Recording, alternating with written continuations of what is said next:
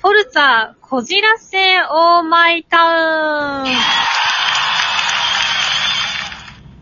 はい、どうも始まりました。フォルツァこじらせオーマイタウン。どうも荒山由子です。ラジオせラジオ編パーソナリティの荒山由子です。あ、拍手ありがとうございます。はい、本日もよろしくお願いします。えっと最近ですね、まあ近まあ最近ってほどでもないんですけど、まあじゅういちがつ入ってぐらいですかね。あの実は久しぶりに上野にある東京国立美術館に行ったんですよ。で、ああ拍手だどうもありがとうございます。で、その上野駅に久しぶりに降り立ったんですけど、まあ3、3、よねんぶりぐらいですかね。もうめちゃくちゃその駅が改装されすぎてて、綺麗になりすぎてて、最初本当に上野駅かわかんなくて。あの、一瞬、あの、迷いました。本当に、え、ここ上野かなって。もう私の中の上野駅っていうのが、まだその、改装する前の、ちょっと、あの、ま、年季の入った、あの、ちょっと、あの、古めの駅だったんですよ。なので、その駅を出た前の道とかも全然違ってて、前は、上野駅のあの、なんでしょうね、公園口っていうか、動物園側に出る改札の方が、一回道路を渡って、で, で、そっちのこうあの動物園の方を通らなきゃいけなかったんですけど、もうそこがもう完全に、まあ、広場っていうか道路が塞がってて、改札出てもうすぐその美術館とか博物館とか動物園の方にこう渡れるようになってたんですよ。なのでまあ、めちゃくちゃ安全だし綺麗なんですけども、綺麗すぎて本当に上野かどうかが分かんなかったです。なので最初あの改札出て、地図見たんですけど、もう地図見ても、今の場所がわかんないんですよ。現在地は。なので、そこでだいぶ時間を食いましたね。その美術館行くまでに。はい。でも、まあ、なんとか、あの、美術館行けました。まあ、そこでね、あの、まあ、ちょっとゴッホ展っていうのを行ってきたんですけども、まあ、久々に上野に行って、その美術館行って、上野のなんか楽しい空気も吸えてよかったなって思いました。なので、まあ、皆さんも、まあ、たまにね、気分転換でそういう場所に行ってみるのもいいんじゃないでしょうか。ということで、まあ、これが私のね、まあ、最近の秋の話ですかね。はい。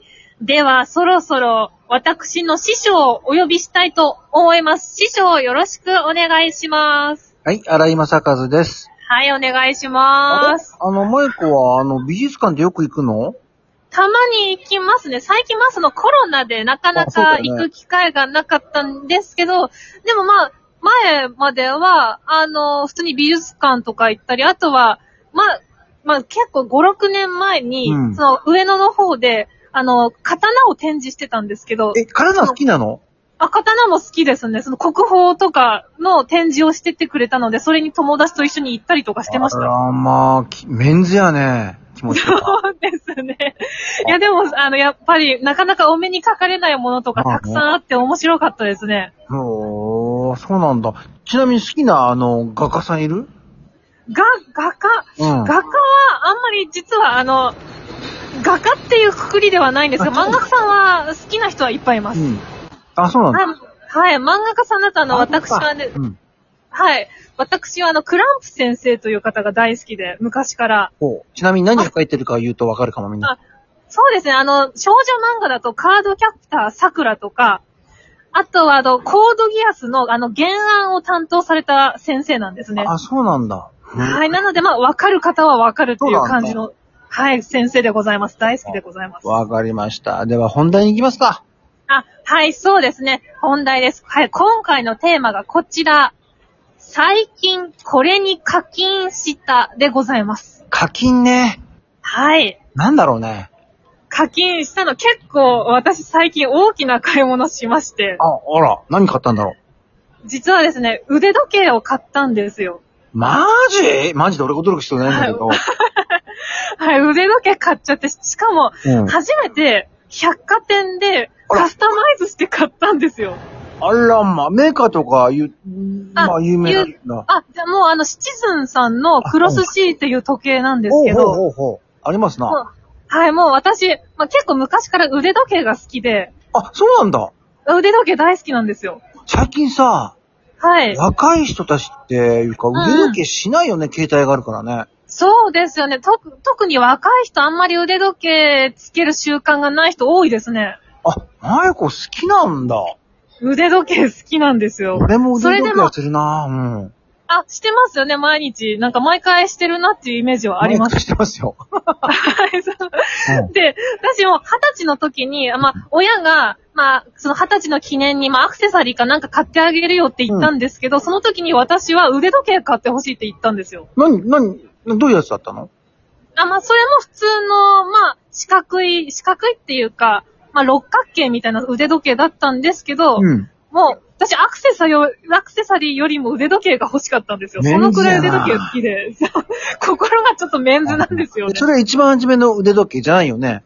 あ、あの、二十歳の時が一番、まあ、何し、ちゃんとした電波時計だったんですけども、人生では、は、人生で初めて手にした、あの、電波時計でちゃんとした時計が、その、二十歳の時の腕時計ですね。俺あれだよ。あの、はい、ネジを巻き巻きする、一番初めだ、ネジを巻き巻きするミッキーマウスの腕時計。可、は、愛、いはい、い, いですね。ほら、あの、僕はあの、子役でちっちゃい時からやったから、時計がないと、ねはい、動けないのよ。そうですよね。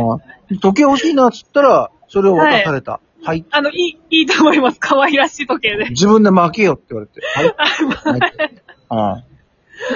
巻けないもんな、あんまりな。なかなかないですね。もう今だんだんだん自動のやつが多いですからね。マジ、知ってるんか。まあ、そこそこするな。あ、もう結構高かったです。ほんと奮発して買いました。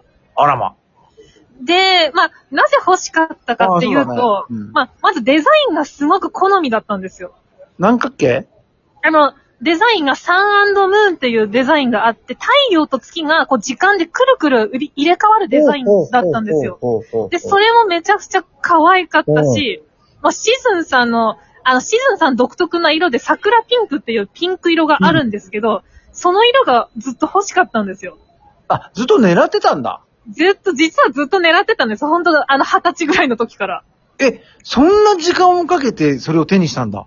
あ、デザイン自体は、あの、本当つい先日出たばかりだったんですけど、はい、でも、シズンさんの、その時計をいつか買うっていうのが、実は二十歳の時からの、まあ、憧れでして。なるほどね。それ堅実だね。そうですね。あ、よくあの、お兄ちゃんに買ってもらったりとかね、はい、あんちゃんにね、彼氏とかね。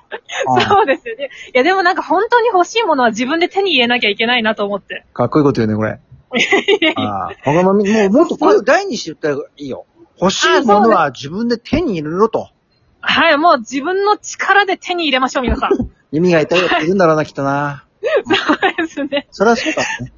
それはそうだね。それで、まあ、で、やっとで、まあまあ、私、まあ年齢を言うと来年、みそじになるんですけど。言っちゃったよ。もう、みそじになるんで、うん、で、もうこれはもう、ちょっと運命的な出会いだなと思って、うんしかもそのカスタマイズできるのが今年のじゅうにがつまでだなんですよ。じゅうにがつ頭ぐらいまで。ああなのでもうこうなったらまあ、みそじになる年の前に、今もう自分の好みの時計を買ってちょっと来年頑張ろうかなっていう。なるほどね。あのさ、感じで、はい。話はちょっと逸れちゃうけど、みそじからさ、はいはい、時計ってさ、はい、おばさんと、的な女の人に分かれるんだよ。だんだん分かれてくんだよ。そうそうなんですね。もうおばちゃんになるのか、素敵なウーマンになるのかってね。はい、いや、ちょっと素敵ウーマンになりたいですね、私は。そのきっかけだね、時計はね。あ、そう、そうですね。結構時計を買うって結構大きな選択だと思うので。でかいと思いますよ。うん、はい、なので、うん、もうこと、もう今回初めて百貨店でカスタマイズして買ったので、うん、大事に使いたいなと思います。いいと思います。はい。はい、これが私が最近課金したものでございます。わかりました。はい、ということで以上でございます。はい、師匠もありがとうございました、はい。ありがとうございました。はい、皆さんもね、ま、まあ、何し、まあ、腕時計じゃなくても、その自分を高めるために大きな買い物をして、今度、まあ、これからももっと頑張ろうって、あの、思うのもいいんじゃないのかなと思います。ということで、はい、こちらね、あのー、ラジオの方も皆様からのメッセージ、質問なども大募集中です。応援のほどよろしくお願いいたします。それでは、フォルツァ、こちらせ、オーマイタウン、どうも、荒山由子です。ラジオ編、次回もお楽しみに、荒山由子がお送りしました。